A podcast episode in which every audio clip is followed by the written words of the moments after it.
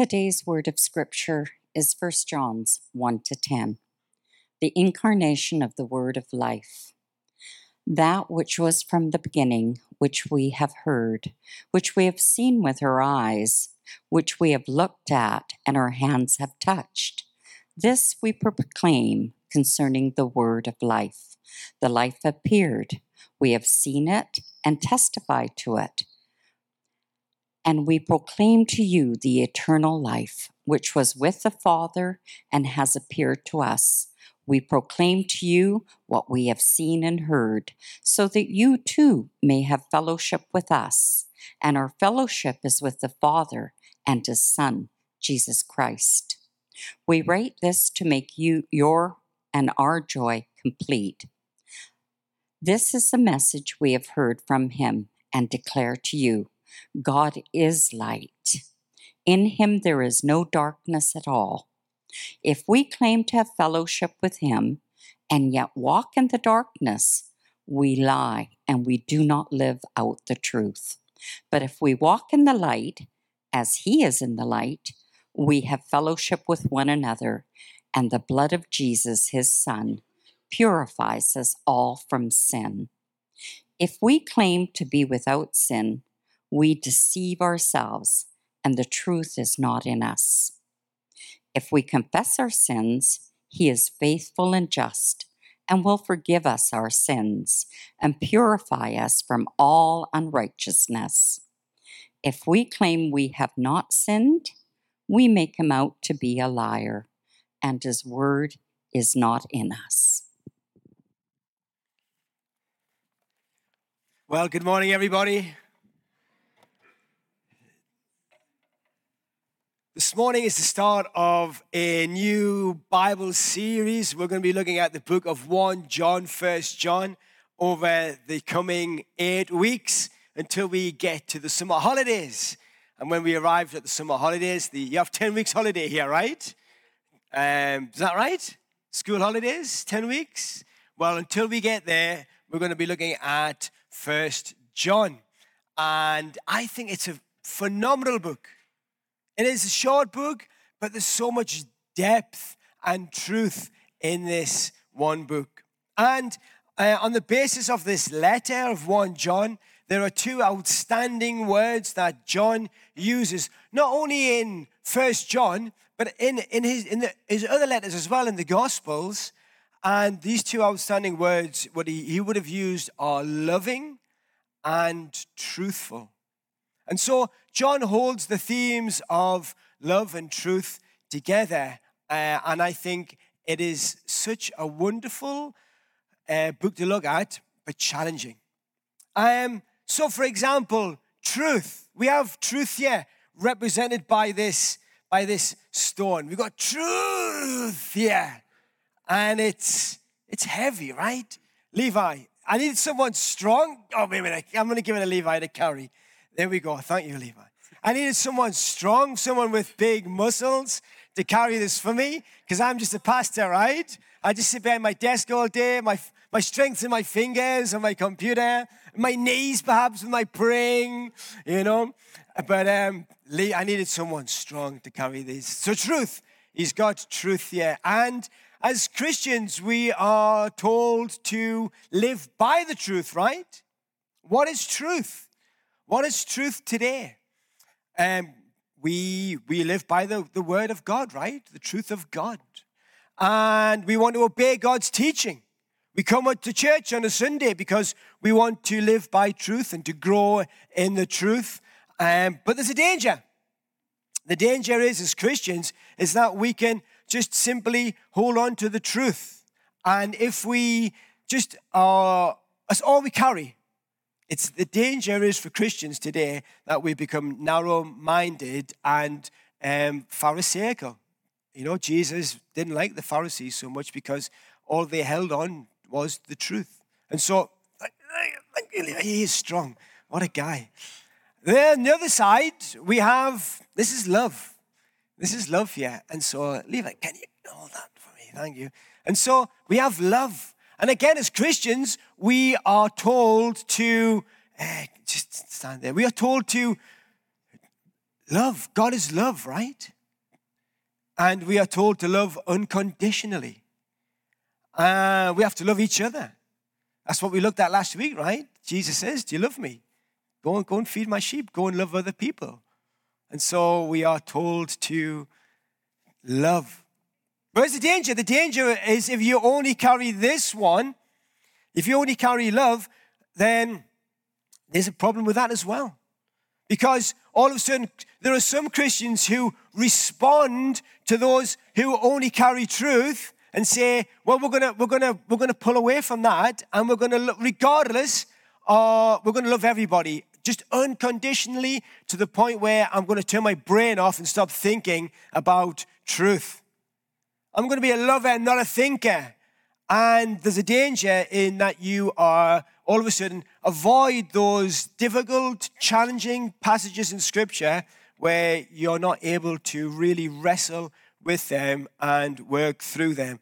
And the danger is are Christians like who just hold on to this can become watery and liberal.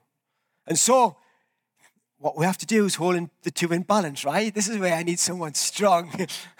I need someone to hold them like that. See, let's see how long you can hold on to them, okay? Should we there? How long is my sermon? 25 minutes. Can you can you manage? How uh, okay. And so this is the child. Oh, he's beginning. He's beginning. Oh, okay, okay, okay, okay. Should we, should we let him? Go? Come on, I'll put that down. It's not easy, right? It's, it's not easy. It's not easy. So, can we try it again? You got that? He's had a rest. Okay, you've had a rest now. Okay, you've had a break. It's not easy to hold the two together. It's challenging, it's hard to hold them in balance.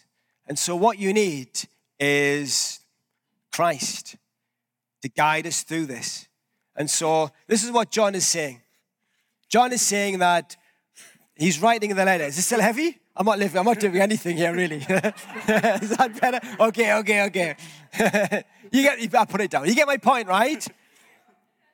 John is saying that it's hard to hold on to. Thanks, Levi. Give him a round of applause. This guy's great, right?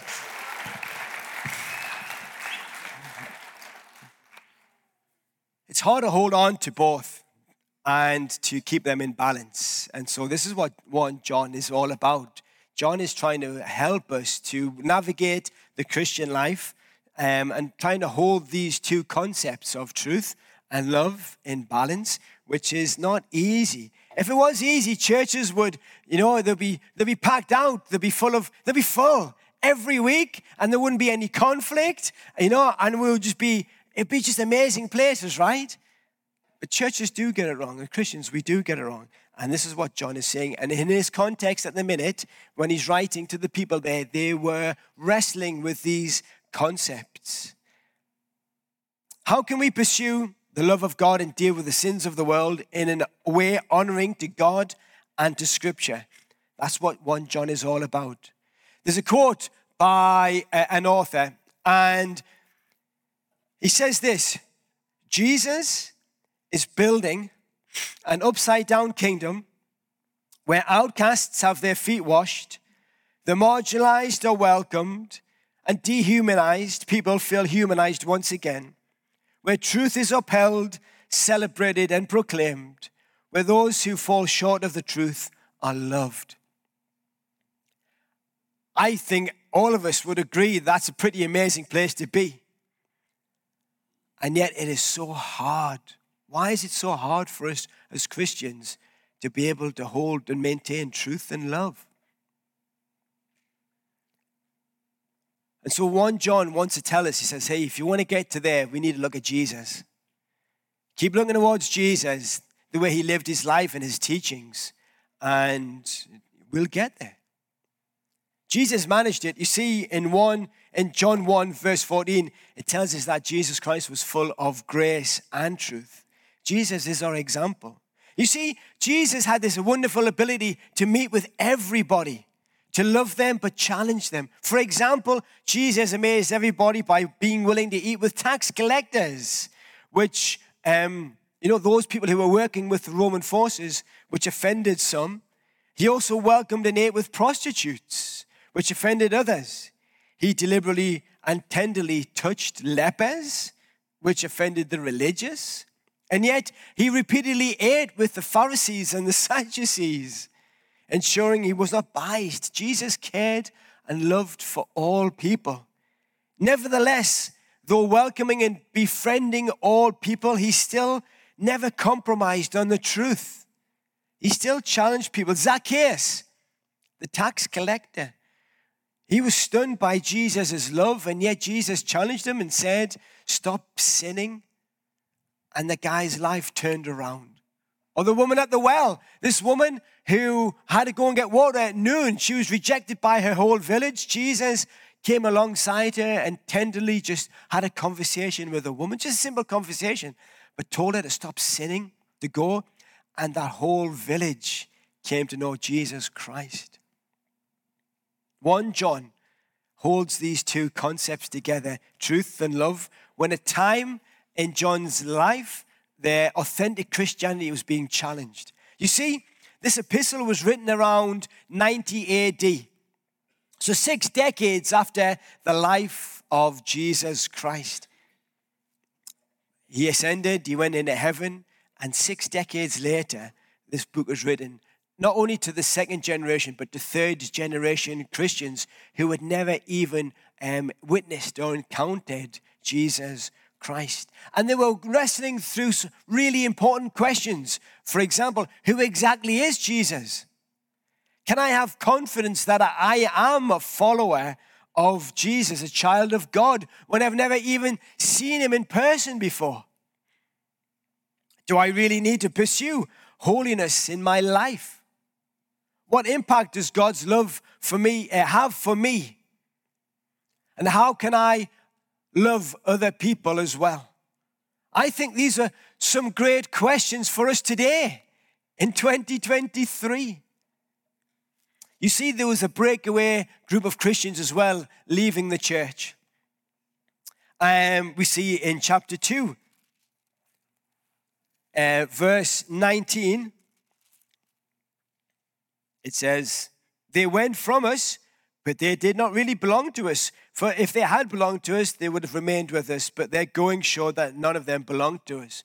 There was this great, there's this breakaway of Christians who uh, thought they knew different, had a different way uh, to do Christianity. They denied that Jesus really had come into the world as, as flesh, as a human person but more of a spirit. And it's what we would call a very early version of Gnosticism. And Gnosticism taught that the way to salvation was through gaining secret superior knowledge. And their secret knowledge is that all matter is evil and the spirit is good, which led to two extremes. You had asceticism, and asceticism was this uh, understanding that the flesh was so evil, our bodies were evil, that uh, you, you needed to remove yourself from the world. The world was evil. Material was evil. You had to remove yourself from the world. And so they would, they would whip themselves and they would hurt themselves because of, you know, because we're so sinful. But they would also just take themselves away from the world, right? Live in a cave somewhere, live in the desert to get away from evil world which in one sense I understand, but we are to be in the world, right? And the second uh, extreme view of this was licentiousness, which is a hard word to say. And it is basically because the world is evil, you can do whatever you jolly well want. The world's evil, then I can be evil. And so you had a license to do just anything you want. Live and be merry and so John is wanting to combat these different understandings. And these schools of thought also denied the deity of Jesus Christ. How could Jesus Christ, how can a God die? How could he possibly die? Never, never mind rise again. And so John wants to combat this wrong thought. And so, why did John write the Gospel of John? John 20, verse 31 says, But these are written that you may believe that Jesus is the Messiah, the Son of God, and that by believing you may have life in his name. That's why he wrote the gospel. Why did he write 1 John?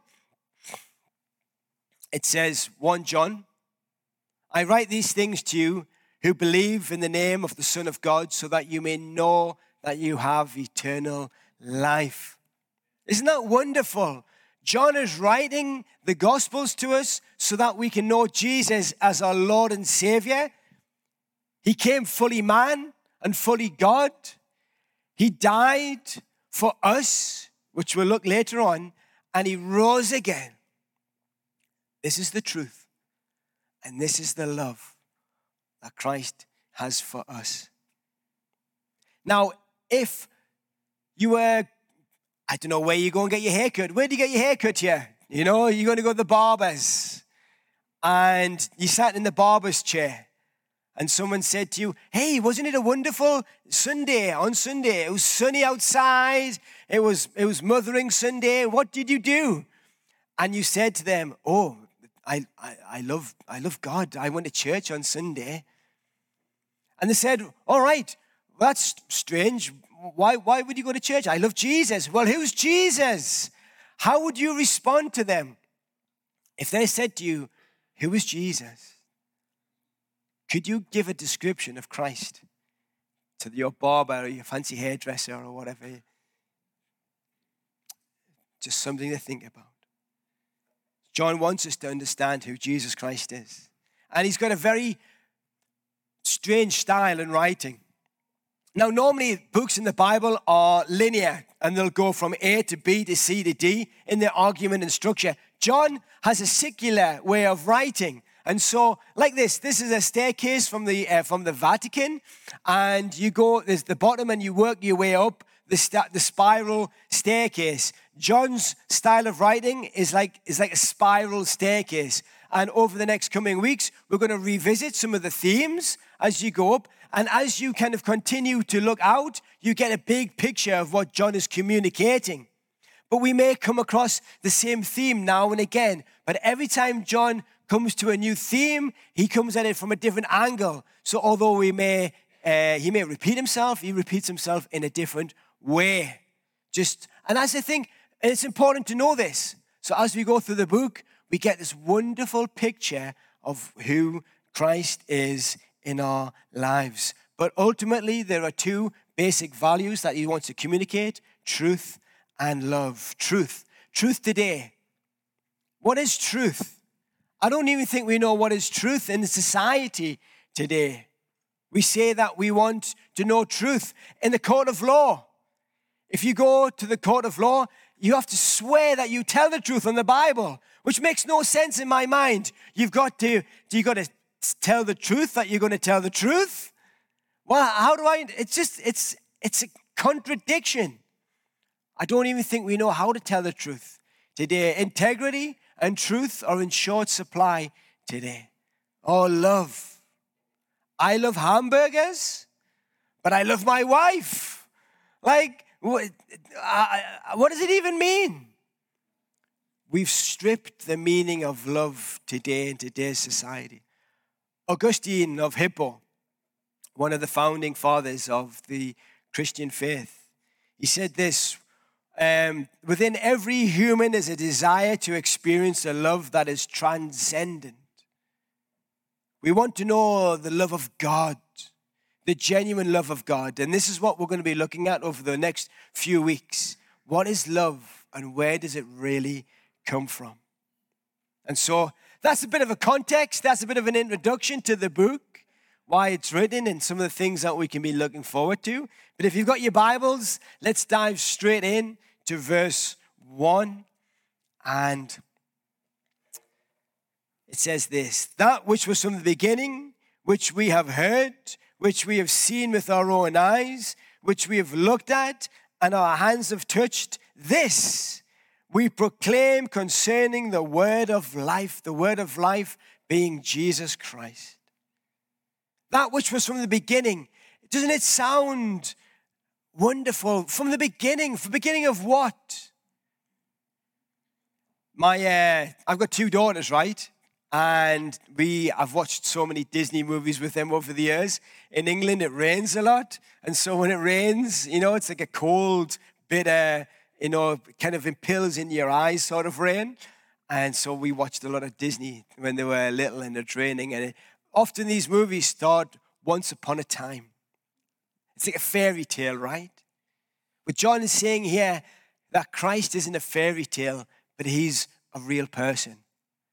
But this real person also originated at the beginning of time, not the beginning of the world, not the beginning of creation, beginning of time. Before, before there was anything, there was Jesus. Very, uh, it sounds very much like Genesis 1 or John 1. In the beginning was the Word, and the Word was with God, and the Word was God. And John is saying here, that which was from the beginning.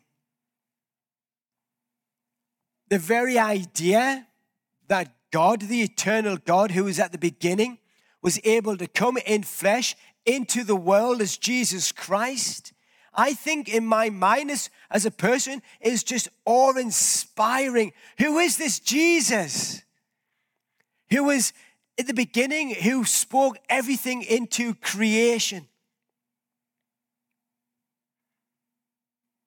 And John is setting here, my first point this morning is that John is setting a reality for us. We need the reality of Jesus Christ in our lives. We need the reality of who he is. He's not a fairy tale or just a good guy or a great teacher, but he's God, sovereign God in the flesh. That which was from the beginning. And the implication of this is phenomenal because the eternal God suddenly came into the life of mankind for all of us to have access to. And it blows my mind.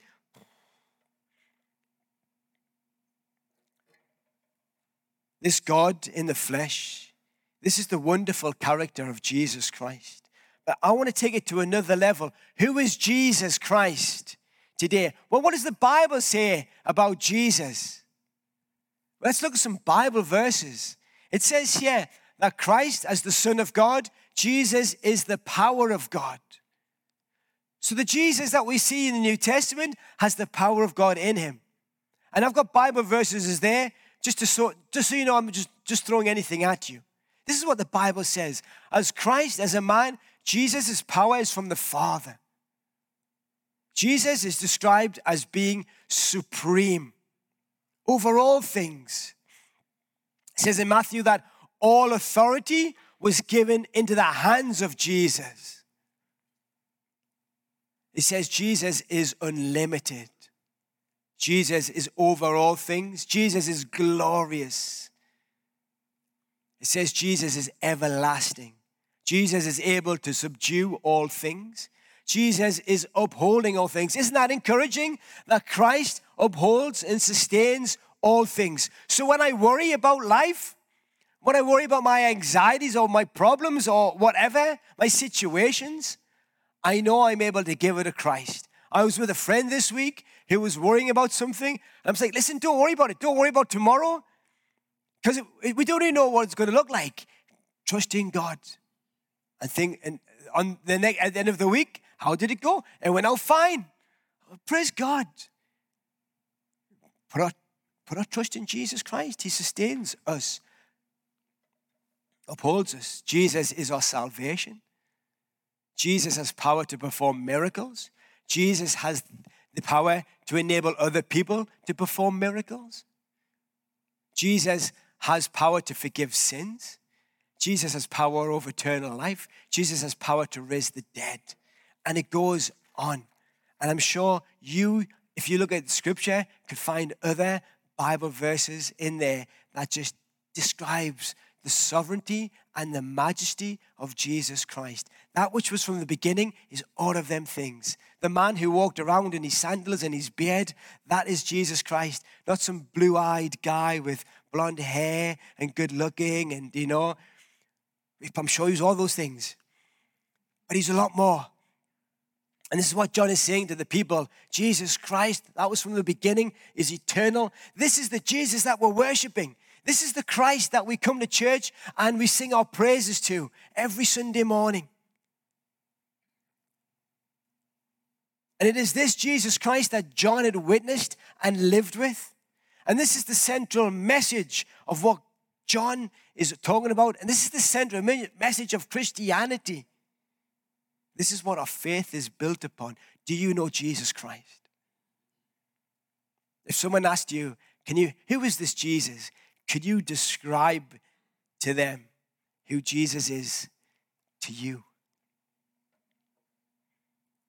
In verse 2, John tells us, The life appeared, we have seen it, and we testify it, and we proclaim to you the eternal life, which was with the Father and has appeared to us. John had witnessed Christ firsthand, and he's wanting, he wants to tell these other third, second, third Christians who Jesus really is. John stood at the cross. He entrust, Christ entrusted um, John to look after his mother. John was there when he went to the empty tomb with Peter. John was there when Jesus Christ was making the breakfast on the seashore and he told Peter, Go and feed my lambs. John had walked with Christ and he'd ate with Christ and he'd, you know, he'd just done life with Jesus Christ. And he's well qualified to tell these Christians who Jesus is. Verse 3 We proclaim to you what we have seen and heard so that you also may have fellowship with us. And our fellowship is with the Father and with the Son Jesus Christ. We write these things to make your joy complete. Today, I think one of the greatest diseases in, in society is loneliness. There are so many people who are lonely. Celebrities, sports stars, people who in the world's eyes may have been successful and have made life. You know, they've got money they've got success, they've got fame. And yet, there are so many celebrities who say that they've never been so lonely in all of their lives. All of those things that we hold dear to have actually made them so lonely and so miserable, pushed them away from humanity. We are created to be in relationship with each other, right? To be a community. This is why I love church, not only on a Sunday morning, but in our life groups, in our house, whatever we call them, house groups. Doing church and life together is such a blessing. And the message of Christianity is not a philosophy or a story only, it is a person, Jesus Christ, a living, real person who walked the earth 2,000 years ago, and the indwelling life of Christ is living in and through us. It says here, our fellowship is with you and with us, and with our fellowship with the Father and with the Son, Jesus Christ. Christ is living in us. And because we are united in Christ, we have fellowship with each other. We're a family. We are brothers and sisters, the Bible says, in Jesus Christ. We're a family. We have community. We belong together. And I think that is such a wonderful, beautiful thing to have.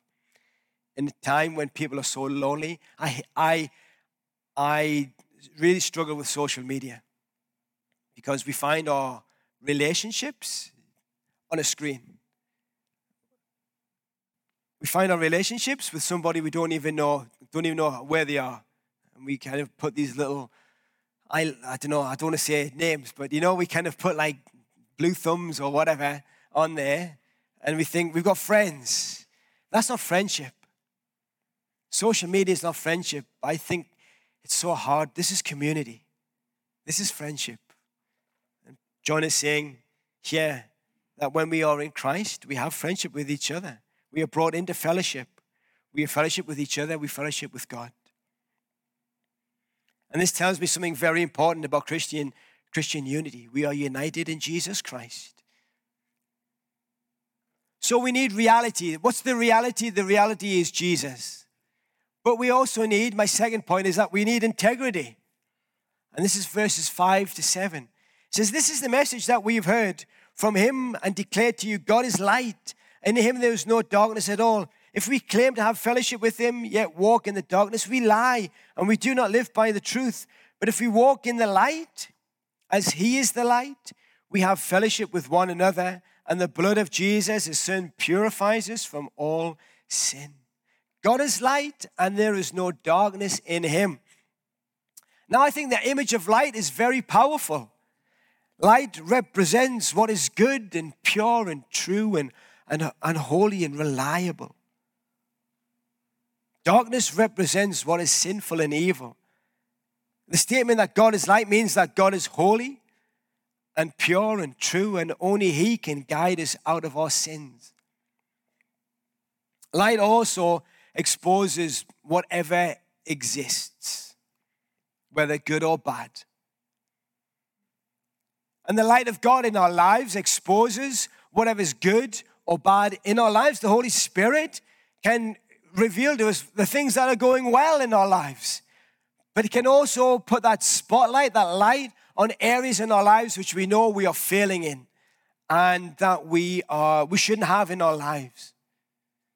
And that when the Holy Spirit does that, we can give them to God, What, whatever that may be. Maybe there's our temptations or our character flaws, whatever, and then we can give them to God.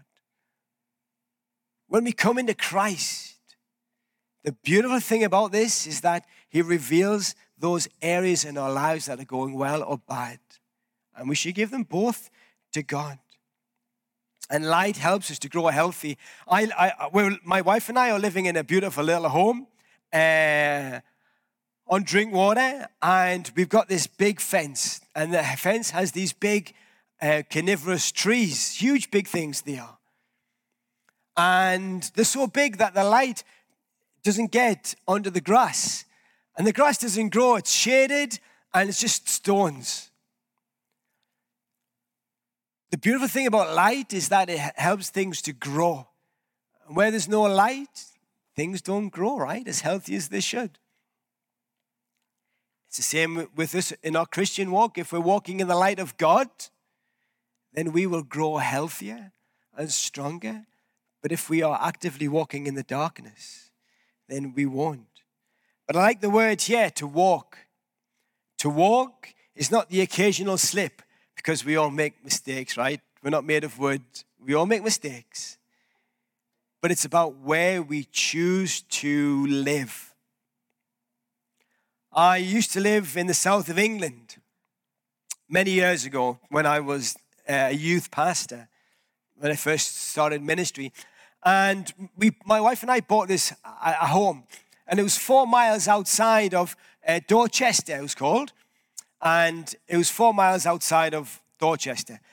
Uh, and it was lovely, you know, it was like a little country manor. We had an apartment in this country manor. It was beautiful, but it was a bit of a commute. And so we wanted to live in this in the town. And so we we we worked hard and we saved up and we bought a home in town. And we got the keys. I, I remember going to the estate agent and I got the keys and uh, to the house. And I got into my car and I drove to my old house. I didn't drive to my new house. I went in autopilot because I've been driving back and forward, commuting every day. I drove to my old house and I got out of my car and I thought, wait a minute, I don't live here anymore. Who's ever done that? Who's ever got an autopilot and you've ended up thinking, oh my goodness, how did I get here? Or you just you just drive home anywhere and you think, I, I don't even remember driving. I could have gone through 12 red lights. I don't even remember, right? Because your mind's somewhere else. My mind wasn't on where I was going to, but where I, I had been to. Now, what did I do? I got out of my car. Did I, did I then go into my old house? And sit down and get comfortable. I don't know how you get comfortable at home. Perhaps you take your trousers off and like sit and watch TV in your undergarments. I don't know. I didn't do that because I don't live there anymore, right? I didn't go into the fridge and get out the root beer. You don't get root beer in England, but I love it here. But you know, I didn't go in there and get out a drink and sit down and watch TV. I didn't do that because I didn't live there anymore. I lived somewhere else. And it's the same for us as Christians. When we're walking in the light, we have to understand that we have a new destination. We're walking in a new direction with Jesus Christ and we're growing. We don't walk in the darkness anymore. When we were before Christ, we were walking in the darkness. In Christ, we're walking in the light with God. And God is working in us and moving us. And we have to walk in the new direction God has set us. Where are we walking in our Christian journey? Are we going back where we used to live? Or are we going in the direction God wants us to go? We need reality, we need integrity, and we need forgiveness. Verses 8, 9, and 10. If we claim to be without sin, we deceive ourselves, and the truth is not in us. If we confess our sin, he is faithful and just and, and will forgive us our sins and purify us from all unrighteousness. If we claim we have not sinned, we make him out to be a liar, and his word has no place in our lives. My last thing is we need forgiveness. And there are three lies that we tell ourselves that John is writing about. The verse lies that if we claim to have fellowship with him, yet walk in darkness, that is hypocrisy. Verse 6. Verse 8 if we claim to be without sin, we deceive ourselves. John is saying, well, that is self deception. And the third lie in verse 10 if we claim we have not sinned, we make him out to be a liar. That's actually calling God and his word um, lies. What is humanity's greatest need? It is the forgiveness of sins. It is our greatest need.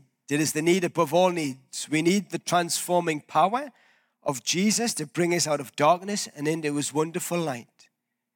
Well, how can he do that? Well, verse 7 tells us here one of the most beautiful verses.